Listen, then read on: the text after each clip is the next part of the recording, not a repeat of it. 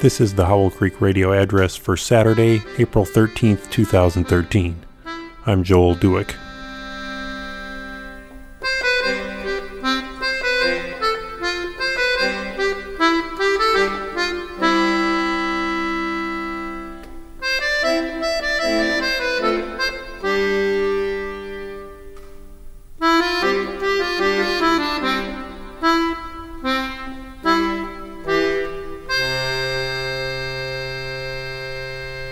This has definitely been one of those weeks.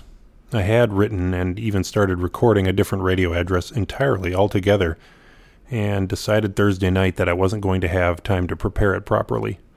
Hence this. It's this new job, which has hit everything like a late season snowstorm. I'm at that beginning phase where I'm still acquiring what we're calling my MAC, Massive Ambient Knowledge that large body of familiar miscellaneous facts, figures, and relationships that comes only with intense study and prolonged exposure. Without Mac, everything at the job takes far longer than it needs to. It's like running through knee deep snow. Every single step takes willpower and effort.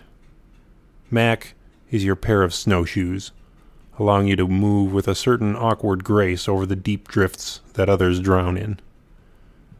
Hence, although the commute has dropped to almost nothing, my time away from home has spiked dramatically, and I arrive home ready to hang up my brain to drip dry by the fireplace. We also had an actual, non metaphorical late season snowstorm on Thursday. Six inches of snow in Minneapolis, the port town of Duluth, had the heavy snow plus gale force 43 knot winds. It had been in the 50s Fahrenheit for a week or two, and the city maintenance crews and the freelance plowers alike had all actually taken the plows off their trucks and put them away. And here comes the April storm. Everything is again blasted in blasted white.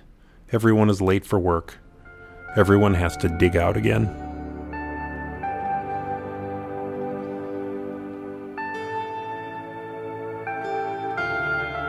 From The Dogwood Tree by John Updike. Goethe, probably among others, says to be wary of our youthful wishes, for in maturity we are apt to get them.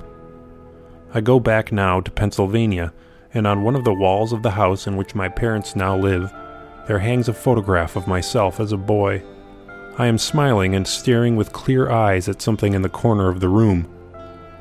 I stand before that photograph and am disappointed to receive no flicker, not the shadow of a flicker of approval, of gratitude. The boy continues to smile forever at the corner of the room beyond me.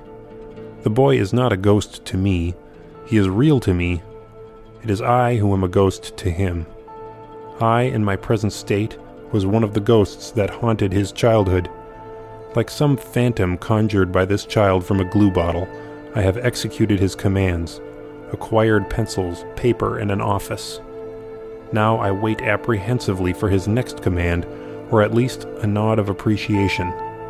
And he smiles through me, as if I am already transparent with failure. The end.